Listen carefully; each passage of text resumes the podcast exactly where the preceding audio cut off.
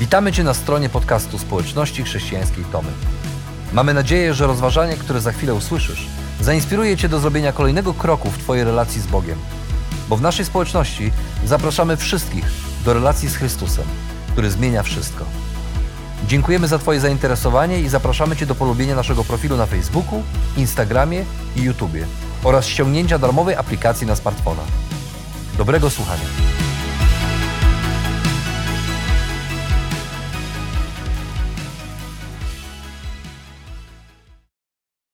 Wszyscy znamy je aż za dobrze. Schudnę 20 kilo. Zacznę chodzić na siłownię. Rzucę palenie. Zacznę oszczędzać. Będę więcej czytał. Odstawię słodycze. To moje akurat. Przebiegnę maraton.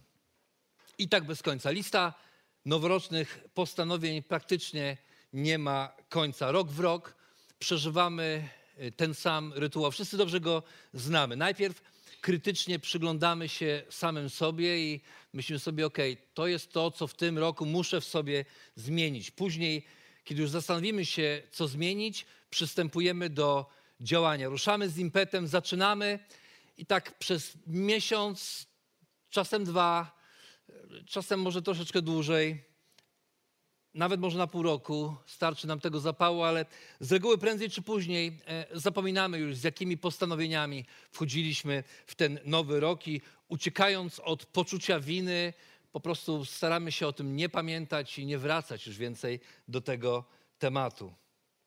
Myślę sobie, często zastanawiałem się, jak to jest, dlaczego tak jest, że mamy problem z tymi noworocznymi postanowieniami, że w sumie mamy dobre intencje, chcemy zrobić coś naprawdę właściwego, widzimy coś, co mogłoby nam pomóc, a jednak tak szybko się rozczarowujemy, tak szybko upadamy, tak szybko zapominamy o tym, co było tym naszym noworocznym postanowieniem. Może nie zawsze, może nie za każdym razem, ale myślę, że w większości przypadków tak jest. I, i myślę sobie, że głównym, największym problemem tych noworocznych postanowień jest to, że niezależnie od tego, jak bardzo wydają się nam one ważne i potrzebne, to mają tymczasowy charakter.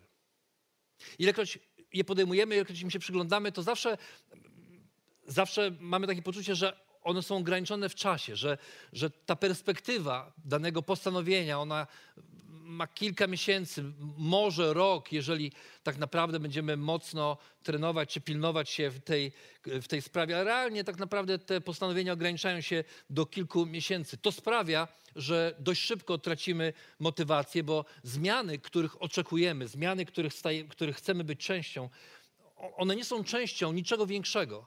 Mamy czasem wrażenie, że no tak, zacząłem, zacząłem biegać, ale w sumie po co mam się męczyć? Po co mam biegać? Albo myślimy sobie, no dobra, zmieniłem dietę, odstawiłem słodycze, zacząłem robić inne rzeczy i w którymś momencie myślę sobie, no ale tak tych kilogramów nie spada tyle, ile bym się spodziewał. E, w sumie po co odmawiać sobie tych wszystkich przyjemności? Żyje się raz, e, a po drugiej stronie wieczności może nie będzie ptasiego mleczka, więc póki jest tutaj na ziemi, to kolejne pięterko i kolejne pięterko i tak w nieskończoność. A może zdarza się tak naprawdę, że osiągamy to, co sobie założyliśmy stosunkowo szybko i po prostu nie wiemy, co dalej ze sobą zrobić. Tak czy inaczej, problemem noworocznych postanowień, największym problemem moim zdaniem jest to, że one mają taki tymczasowy charakter i perspektywa, którą nam dają, jest stosunkowo krótka. Ale prawda jest taka też, że to, co przeżywamy osobiście w kontekście noworocznych postanowień, jest też w pewnym sensie odbiciem problemów całego naszego świata. To nie jest tak, że tylko przeżywamy to osobiście. To nie jest tak, że to tylko nas dotyczy, ale, ale kiedy przyjrzymy się światu, w którym żyjemy, okaże się, że tak naprawdę e, ta tymczasowość jest czymś, z czym ciągle zmagamy się, jest czymś, z czym zmagamy się jako, jako ludzkość kiedy patrzymy na zmiany społeczno-polityczne, które gdzieś proponuje się nam w tym nadchodzącym czasie, to mamy poczucie, że e, nie towarzyszy im jakakolwiek spójna wizja większej przyszłości. Że to wszystko jest takie tymczasowe, takie, brzydko mówiąc, łatanie dziur, że próbujemy rozwiązać jeden problem, a zaraz potem pojawia się kolejny problem i tak na dobrą sprawę całe nasze życie staje się jednym niekończącym się pasmem rozwiązywania kolejnych problemów, bez jakiejś większej wizji końca, bez tego, do czego mamy dążyć. Nawet biorąc pod uwagę to, to, co wydarzyło się w ostatnim roku i to, z czym wchodzimy w ten nowy 2021 rok. Poprzedni rok upłynął nam pod, pod znakiem pandemii COVID-19. Dzisiaj jesteśmy w momencie, w którym pierwsze osoby przyjmują szczepionkę i niezależnie od zamieszania, które temu towarzyszy, prawdopodobnie za rok temat koronawirusa przestanie być głównym tematem w naszych wiadomościach. Pojawi się inny temat. Kolejny temat, za którym będziemy gonić, kolejna rzecz, którą będziemy rozpatrywać, kolejna rzecz, której być może będziemy się bać i, i, ciągle mamy wrażenie, pomimo tego wszystkiego, co doświadczyliśmy w tym ostatnim roku, że nadal nie wiemy, jaka wizja świata wyłoni się po tym, co się wydarzyło. Nie wiemy, jaki ten świat będzie. Nie, nikt nie proponuje nawet, nie, nie, daje nam odpowiedzi na to, jak mógłby wyglądać świat po pandemii. Nie wiemy nawet, na ile rozwiązania, które są nam dzisiaj proponowane, są trwałe. Mamy to poczucie wręcz, że być może one są bardzo tymczasowe, może nawet nie do końca sprawdzone i dlatego chcielibyśmy jeszcze więcej czasu, ale z drugiej strony mamy wrażenie, że nie ma czasu, że trzeba to jakoś wszystko rozwiązać, poukładać po to, żeby w jakiś sposób, w jakiś sposób jak najszybciej wrócić do tego, co było.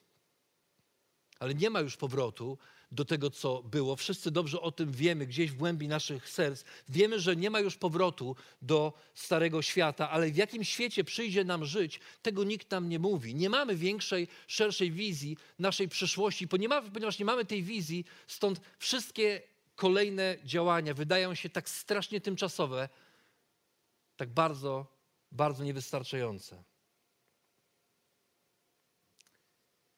A co by było, gdybyśmy zamiast myśleć w kategoriach tymczasowych postanowień, zaczęli myśleć w kategoriach życiowych wyzwań. Takich wyzwań, których horyzont nie wyznacza nam ten czy tamten rok, taka czy inna pandemia, takie czy inne wydarzenia społeczno-polityczne w naszym kraju, ale, ale perspektywa całego naszego życia – które przyjdzie nam spędzić tu, na tej ziemi. Co by było, gdybyśmy, gdybyśmy przestali myśleć o tym, co tymczasowe i spróbowali skupić się na tym, co ma potencjał być wyzwaniem na całe nasze życie. Nie tylko na jeden rok, nie tylko na kilka miesięcy, ale całe nasze życie. Myśląc o życiu, ktoś powiedział, że w życiu e, czeka nas przynajmniej pięć poważnych wyzwań. Wyprowadzka z domu, znalezienie pierwszej pracy, zaręczyny i ślub z osobą, którą, którą kochamy, strata bliskiej osoby i pokonywanie własnych lęków. Pięć życiowych wyzwań. Każde z nich wydaje się wykraczać poza perspektywę jednego roku. Razem kiedy dodamy je do siebie, one składają się na całkiem szeroki obraz życia, które mamy przed sobą. Jednak kiedy zaczniemy przyglądać się im troszeczkę bliżej, to nagle okaże się, że każdy z nich jest również ograniczony w czasie. No bo w końcu kiedyś wyprowadzimy się z domu, kiedyś znajdziemy wreszcie naszą pierwszą pracę. Być może nie wszystkim z nas dane będzie pokochać i żyć z osobą, którą kochamy przez resztę naszego życia, ale prawdopodobnie każdy z nas doświadczy straty bliskiej nam osoby. No może pokonywanie własnych lęków zdaje się być wyzwaniem, które ma potencjał długofalowy, ale to też jesteśmy w stanie sobie wyobrazić. Pewnego dnia być może będziemy już na tyle dojrzali albo na tyle jakby zaawansowani w tym życiu, że patrząc na to, co nas otacza, będziemy rozglądać się, będziemy myśleć sobie, właściwie nie mam już czego się bać, niczego nie muszę się bać. I znowu wracamy do punktu wyjścia, przyglądając się tym pięciu najważniejszym życiowym wyzwaniom. To, co wydawało się życiowym wyzwaniem, staje się tymczasowym postanowieniem. No więc jak to jest z tymi wyzwaniami?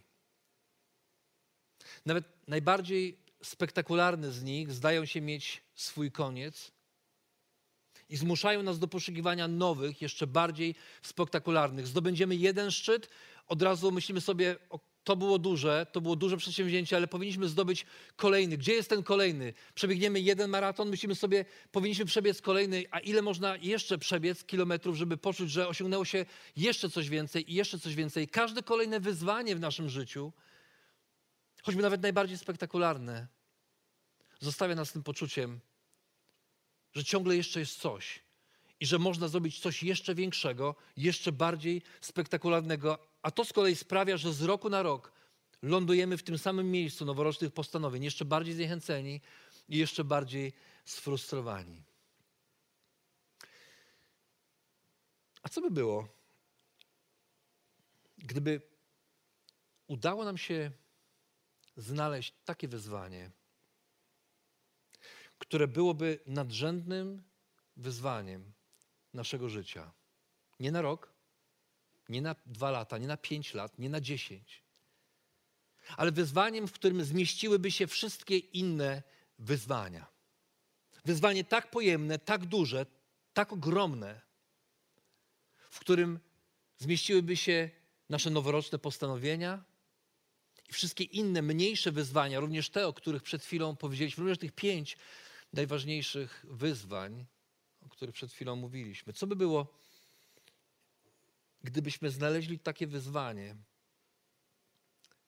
które dawałoby nam poczucie, że warto jest zmagać się, warto jest podejmować wysiłek, bo nie jest to wyzwanie obliczone na krótką metę, ale na całe nasze życie.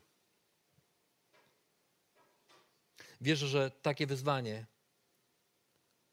może być odpowiedzią na pasmo naszych noworocznych klęsk i postanowień, które nigdy do końca nie przynoszą satysfakcji. I takie właśnie wyzwanie znajdujemy na kartach Pisma Świętego. Jest ono na tyle znaczące, że postanowiliśmy w tym nowym 2021 roku poświęcić mu cały miesiąc, aby przyglądać się temu wyzwaniu, aby wspólnie rozważać Boże Słowo i przyglądać się, w jaki sposób to wyzwanie dotyczy każdej sfery naszego życia. Bo prawda jest taka, że wyzwanie, o którym będziemy dzisiaj mówić, nie jest, nie dotyczy tylko jakiejś części naszego życia, ale dotyczy każdej sfery naszego życia. Ono determinuje wybory, wpływa na nasze postawy, ma moc zmienić sposób, w jaki myślimy nawet o noworocznych postanowieniach. Apostoł Paweł w liście do wierzących ludzi w Efezie określa je w dwóch zdaniach. Pisze tak. Naśladujcie Boga jako ukochane dzieci. Żyjcie też w miłości, podobnie jak Chrystus. On nas ukochał i dla naszego ratunku dobrowolnie złożył siebie Bogu na ofiarę, niczym piękny zapach. Naśladujcie Boga. Kochajcie jak Chrystus. Tylko tyle i aż tyle. Kiedy wsłuchamy się w te słowa, mamy wrażenie, że w tych dwóch zdaniach zawiera się sedno największego wyzwania, do którego Bóg zaprasza nas za pośrednictwem, za pośrednictwem apostoła Pawła. Kiedy mówi do nas, naśladujcie Boga. Tak jak dzieci chcą naśladować swoich kochających rodziców, chcą być ta, takimi, jakimi są ich rodzice. Kim będziesz, jak dorośniesz? Będę taki jak tata. O takim naśladowaniu mówi Paweł. Mówi: naśladujcie Boga, tak jak dzieci naśladują swoich rodziców. Żyjcie w miłości, dodaje Paweł, tak jak Chrystus, który przychodząc na ten świat, pokazał nam, na czym polega prawdziwa miłość.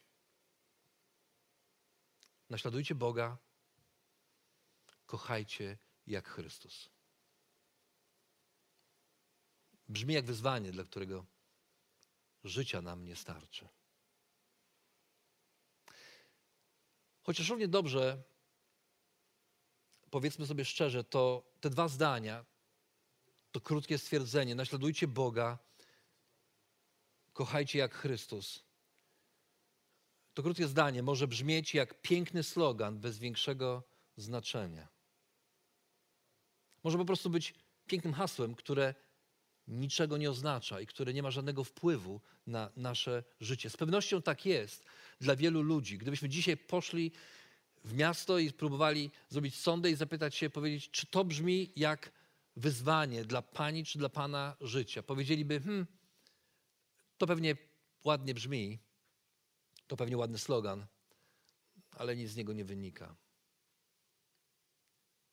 Tym, co odróżnia nawet najpiękniejszy slogan od prawdziwego wyzwania, nie jest może to, co to zdanie głosi, ale świadomość tego, dlaczego mam robić to, do czego zostałem wezwany. Jeżeli wiemy, dlaczego mamy to robić, to zupełnie inaczej patrzymy na dane wyzwanie. To, co może wydawać się pięknym sloganem, naraz staje się rzeczywistym, realnym wyzwaniem. Simon Sinek, amerykański pisarz i mówca motywacyjny, zwraca uwagę w jednej ze swoich książek, że tym, co wyróżnia wielkich przywódców od innych liderów, jest zdolność przekonywania swoich słuchaczy do tego, dlaczego warto podjąć jakieś wyzwanie. Nie tylko co, nie tylko jak, ale dlaczego warto to zrobić. I wydaje się, że apostoł Paweł doskonale y, znał tę zasadę już wiele, wiele tysięcy lat temu. Paweł pisze o wielkim planie Boga. Od początku listu do Efezjan Paweł poświęca trzy rozdziały, żeby wyjaśnić nam, dlaczego. Dlaczego warto jest podjąć wyzwanie, które wydaje się przekraczać wręcz nasze życie. I od pierwszych stron tego listu Paweł pisze o wielkim planie Boga. Boga, który jeszcze przed założeniem świata postanowił powołać ludzi do relacji ze sobą. A potem pokazuje, jak bez tego Boga my jako ludzie żyliśmy jako ludzie martwi, jako ludzie bez nadziei. Niby na zewnątrz żywi, ale tak naprawdę w środku martwi. I żyjąc jako ludzie martwi, musieliśmy czekać na Chrystusa, który pojawił się i który zbawił nas z łaski przez wiarę. A kiedy zbawił nas z łaski przez wiarę, powołał nas do nowego życia, które nigdy się nie kończy. Wreszcie Paweł w kolejnym, kolejnym rozdziale odmalowuje przed nami obraz e, wspólnoty, obraz życia, które pojawia się wtedy, kiedy Chrystus w swoim ciele, umierając na krzyżu, pojednał ze sobą, pojednał w sobie nas z Bogiem i nas ze sobą nawzajem. I stało się coś niezwykłego. Nagle z ludzi zupełnie sobie obcych zaczęliśmy tworzyć wspólnoty, zaczęliśmy, staliśmy się sobie bliskimi ludźmi.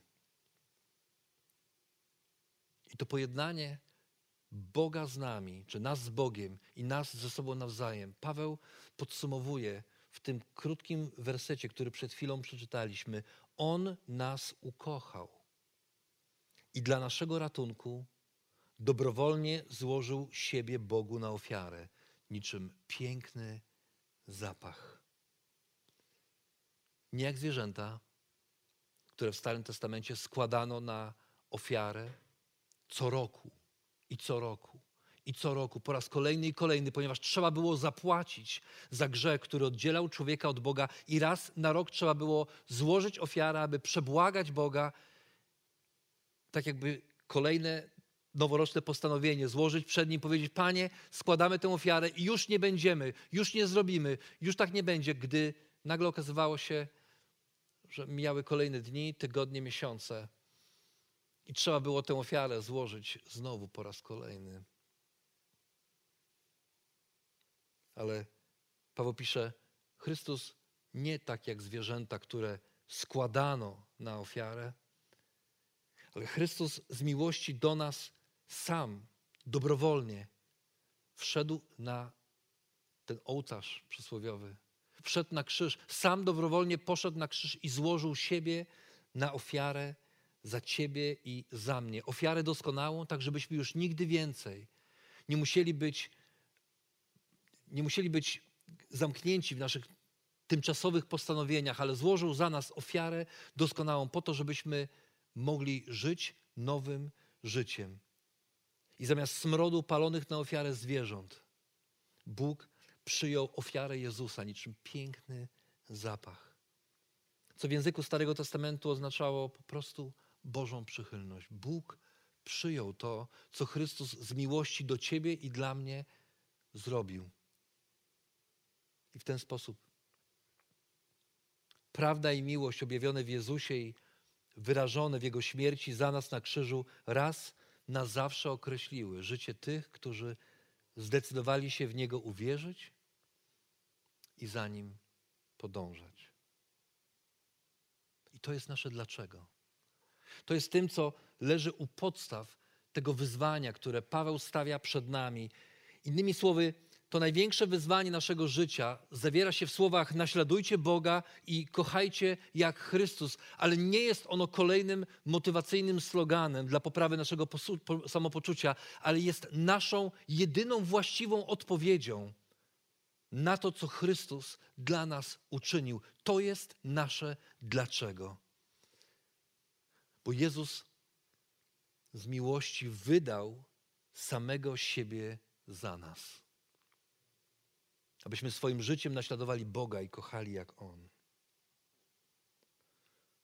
No dobrze, powiesz, ale, ale co to tak naprawdę znaczy? Już rozumiem dlaczego, no ale co konkretnie mamy zrobić w obliczu tego, co Chrystus już dla nas z miłości uczynił?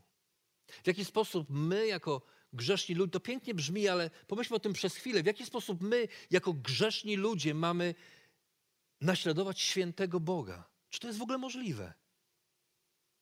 Żeby to lepiej zrozumieć, musimy wrócić do słów, które apostoł Paweł zapisał kilka wersetów wcześniej, zanim swój wywód, wywód podsumował tym zdaniem, czy tym fragmentem, który przed chwilą czytaliśmy. I w czwartym rozdziale od 17 wersetu czytamy: To więc mówię i nalegam w Panu, abyście już nie postępowali tak, jak postępują poganie. Poganie, czyli nie tylko nie Żydzi, tak jak kiedyś uważano, ale poganie jako wszyscy, którzy nie chcą żyć zgodnie z tym, do czego powołuje ich Bóg.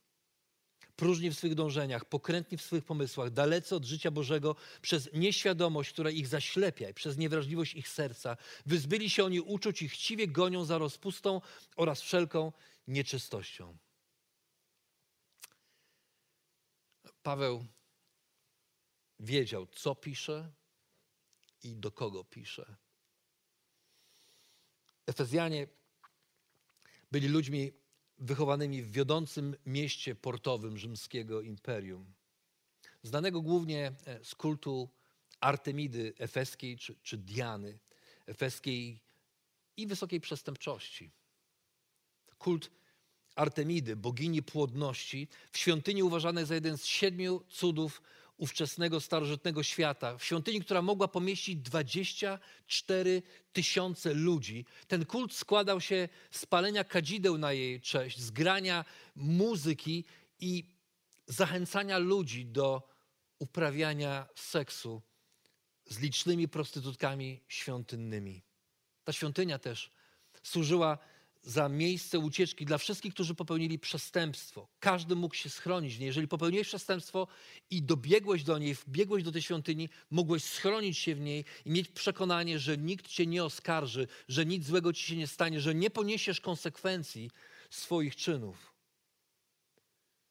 I wielu efeskich chrześcijan, ludzi, do których Paweł pisał ten list, pochodziło właśnie z takiego środowiska, żyło z takiego środowiska, żyło wśród znajomych, wśród przyjaciół, w rodzinach, w których ludzie angażowali się w takie właśnie zachowania, o których przed chwilą mówiliśmy.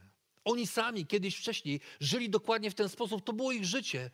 Kult Artemidy Efeskiej był ich życiem. Seks z prostytutkami świątynnymi był ich życiem. Przestępstwo, kłamstwo, oszustwo było ich życiem. Nie możemy sobie tego wyobrazić, jak trudno musiało być dla nich naśladowanie Boga i kochanie jak Chrystus. W świecie, w którym często grzech wcale nie był uważany za grzech. Ale kiedy bliżej przyjrzymy się naszemu światu, okaże się, że e, tamten świat wcale nie był taki odległy od naszego. Kilka lat temu MTV, stacja MTV zrobiła program o tym, w jaki sposób przemysł rozrywkowy dzisiaj postrzega siedem grzechów głównych. Tak umownie nazywane siedmioma grzechami głównymi, e, czyli pycha, chciwość, e, pożądanie, nieumiarkowanie w jedzeniu i piciu itd., tak itd. I w tym programie różni aktorzy i wokaliści mówili rzeczy takie jak na przykład nie uważam, że pycha to jakiś grzech. Jakiś idiota musiał to wymyślić. Ktoś inny powiedział, chciwość jest dobra. A jeszcze inny wokalista zadeklarował, żyje dla pożądania. Kurt Loder, prowadzący program, podsumował, zmagamy się z naszymi namiętnościami. Siedem grzechów głównych nie są niczym złym, to zaledwie uniwersalne ludzkie namiętności, które mogą być kłopotliwe, ale można się nimi cieszyć.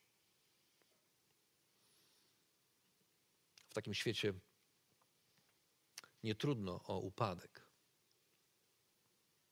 Nie jeden z nas, patrząc na ludzi wokół siebie, chciałby odpuścić sobie naśladowanie Boga i wrócić do życia, jakie prowadziliśmy, zanim poznaliśmy Chrystusa.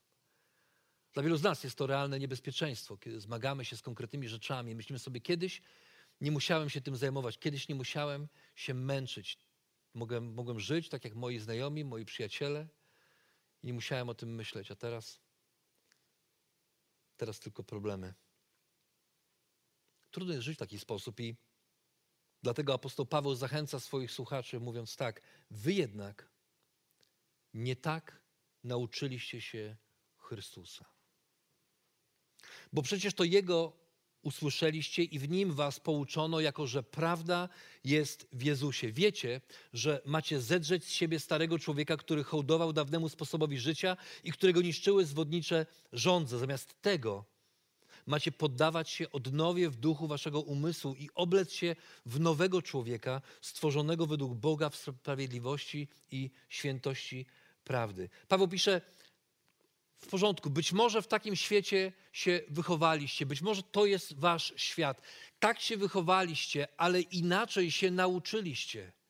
Inaczej nauczyliście się Chrystusa. To znaczy, że niezależnie od naszego wychowania, niezależnie od wychowania, poznaliśmy, że prawda jest w Jezusie.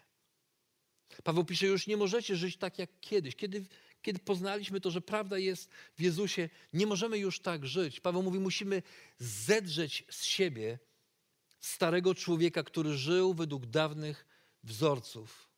I kiedy zedrzemy z siebie starego człowieka, mamy ubrać się w nowego człowieka, który żyje według prawdy objawionej w Jezusie.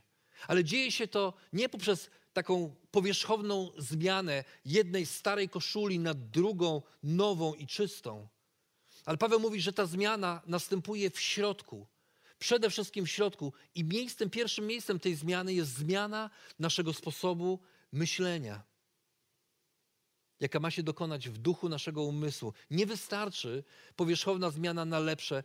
To, o czym mówi Paweł, to wyzwanie, do którego nas zaprasza, to nie jest po prostu zmiana tego, co na zewnątrz, zmiana pewnych zwykłych zachowań na zewnątrz, ale Paweł mówi, to się musi zacząć od wewnątrz. Trzeba zacząć inaczej myśleć, nauczyć się myśleć w zupełnie nowy sposób. I taka zmiana, tylko taka zmiana ma szansę powodzenia. Brytyjski liniowiec Queen Mary był jednym z najbardziej niezwykłych statków pasażerskich na świecie. Od momentu, kiedy został zwodowany w 1934 roku, służył przez ponad 30 lat setkom tysięcy pasażerów. Podczas tylko samej II wojny światowej liniowiec Queen Mary przewiózł ponad 800 tysięcy żołnierzy na różne fronty wojny. I kiedy w 1967 roku ostatecznie zacumował w Long Beach w Kalifornii, postanowiono poddać go pracom renowacyjnym. Jednak okazało się, że piękny wygląd liniowca skrywał niezbyt piękną tajemnicę.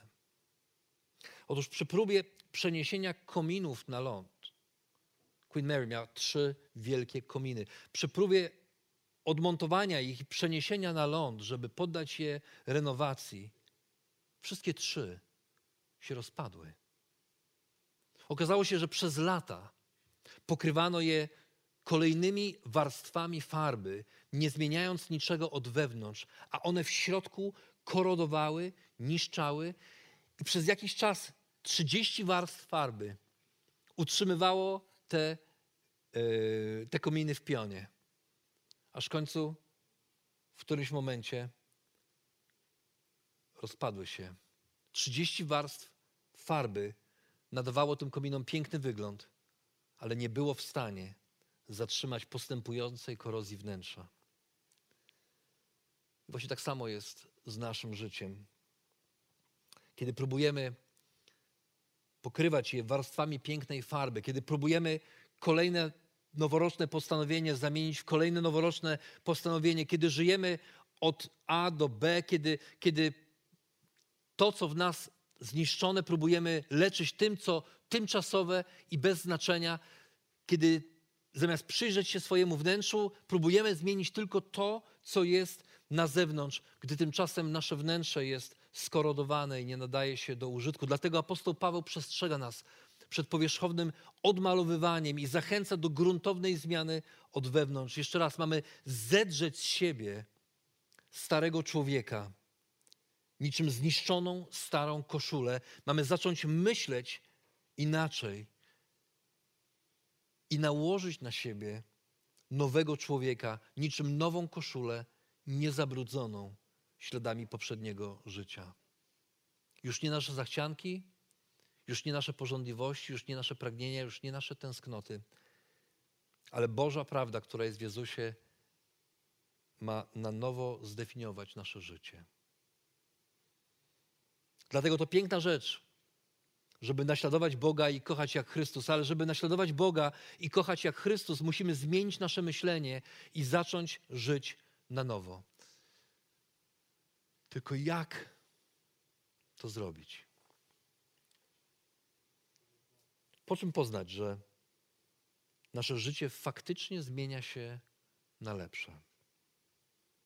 Kiedy wiemy już, dlaczego mamy podjąć to największe wyzwanie, kiedy wiemy już, co to wyznanie, wyzwanie oznacza, aby naśladować Boga i kochać jak Chrystus, kiedy wiemy już, że mamy zmienić myślenie i, i, i, i nasze życie ma stać się nowym życiem, powstaje pytanie, no dobrze, ale jak to nowe życie ma wyglądać?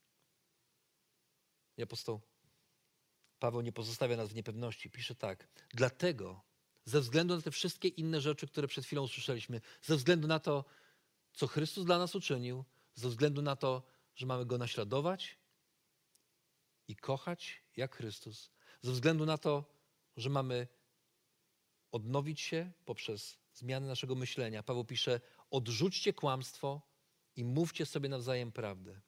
Jesteśmy przecież dla siebie jakby członkami jednego ciała. Gniewajcie się, lecz nie grzeszcie. Niech słońce nie zachodzi nad waszym gniewem. Nie dawajcie diabłu przystępu. Kto kradnie, niech kraść przestanie. Raczej ciężko pracuje, aby miał z czego wspierać potrzebujących. Niech z waszych ust nie wychodzi żadne zepsute słowo. Mówicie, mówcie tylko o tym, co dobre dla zbudowania w potrzebie. Tak, by na słuchających mogła spływać łaska. Nie zasmucajcie też Bożego Ducha Świętego, którym was opieczętowany na dzień odkupienia. Usuńcie spośród siebie wszelką gorycz i gwałt, gniew, krzyk i oszczerstwo. Nie tolerujcie po swej stronie najmniejszej niegodziwości. Bądźcie jedni dla drugich, mili i serdeczni. Przebaczajcie sobie nawzajem, podobnie jak wam Bóg przebaczył w Chrystusie.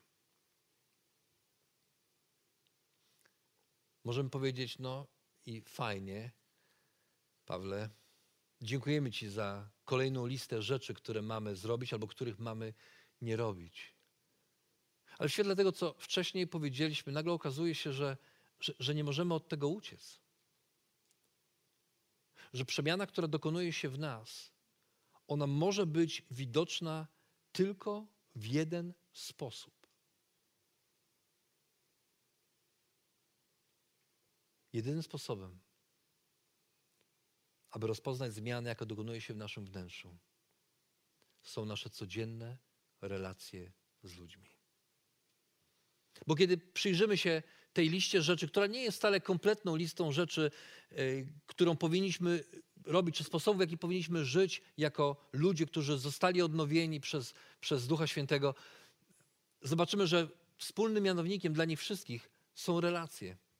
Że prawda, żeby żyć, potrzebuje wcielenia. Ona potrzebuje nie być abstrakcją, ale potrzebuje przyoblec się w konkretne zachowania, w konkretne postępowanie. Nie da się twierdzić, że w naszym umyśle dokonuje się przemiana według prawdy objawionej w Jezusie, jeżeli nie znajduje ona swojego wyrazu w relacjach z innymi ludźmi. Tylko wtedy, tylko wtedy nasza wewnętrzna przemiana może być widoczna, jeżeli inaczej traktujemy tych, z którymi żyjemy na co dzień. I tylko wtedy, naprawdę tylko wtedy. Nie poprzez kolejne kolejne mistyczne doznania, nie poprzez kolejne uniesienia w trakcie uwielbienia Boga, nie kolejne rzeczy, które może, możemy przeżywać osobiście czy emocjonalnie, ale dopiero wtedy, kiedy przyjrzymy się jakości naszych relacji z innymi ludźmi. Tylko wtedy możemy ocenić to, jak bardzo upodobniliśmy się do Boga i jak bardzo nauczyliśmy się kochać jak Chrystus. Dlatego doświadczając zmiany myślenia w oparciu o prawdę, która jest w Jezusie, Paweł pisze, nie możemy już kłamać.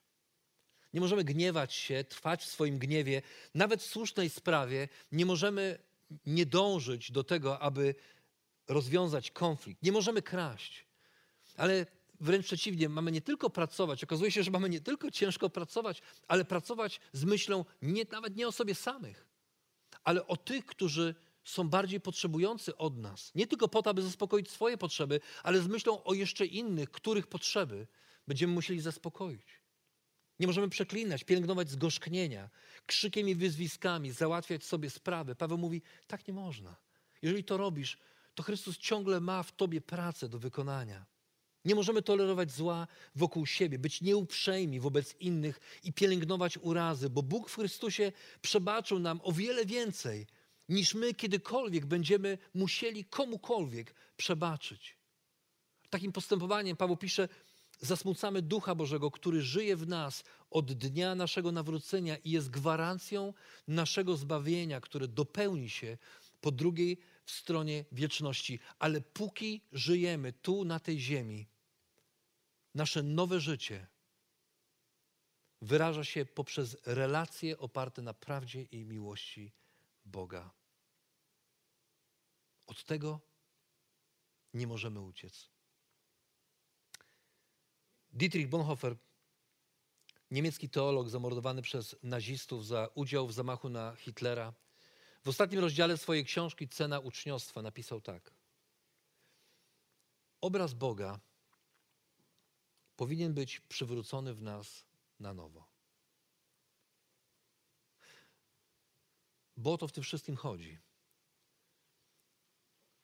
Abyśmy naśladując Boga, kochając jak Chrystus, mogli przywrócić w nas obraz Boga jako stworzeni na Jego podobieństwo. Mamy na nowo zacząć odzwierciedlać to, kim On jest. Bonhoeffer pisze, to zadanie ogarnia całe nasze istnienie. Celem nie jest odnowienie w nas ludzkiego myślenia o Bogu. Nie mamy się po prostu nauczyć myśleć po ludzku o Bogu, ale Chodzi o to, żebyśmy całym naszym istnieniem, jako żywe stworzenia, odzwierciedlali Boży obraz. Nasze ciało, dusza i duch to jest wszystko to, co nas tworzy jako ludzi, powinny odzwierciedlać obraz Boga na ziemi, bo Bóg, pisze Bonhoeffer, nie zadowoli się niczym mniej, jak tylko swoim doskonałym obrazem. I to jest nasze dlaczego. To jest nasze wyzwanie. A inny amerykański teolog A.W. Tozer dodawał tak. Celem Boga nie jest tylko zbawić nas od piekła. Celem Boga jest zbawić nas i uczynić nas na podobieństwo Chrystusa, na podobieństwo samego Boga. Bóg nigdy z nami nie skończy, aż do dnia, kiedy ujrzymy Jego twarz i będziemy jak On, bo zobaczymy Go takim, jakim naprawdę jest. Ale zanim to się stanie, tu na tej ziemi. Możemy żyć po nowemu. Bo Chrystus oddał za ciebie swoje życie, abyś zamiast po staremu mógł żyć po nowemu, naśladując Boga w relacjach z ludźmi każdego dnia. I to, moi drodzy, to jest największe wyzwanie naszego życia, przy którym bledną wszystkie inne nasze noworoczne i tymczasowe postanowienia. I dla takiego wyzwania warto przeżyć życie.